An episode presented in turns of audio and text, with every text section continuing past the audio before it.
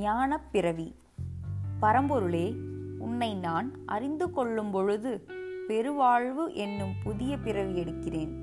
உடல்கள் பல எடுப்பது எல்லா உயிர்களுக்கும் பொதுவானது. புதிய உடல் எடுத்திருப்பதை குறித்து மனிதன் மகிழ்ந்திருக்க வேண்டியதில்லை.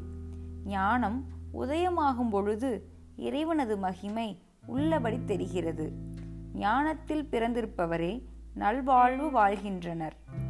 உள்ளும் புறமும் தெய்வம் சாந்தி நித்தியத்தை உணர்பவரும் அவர்களேயாம்.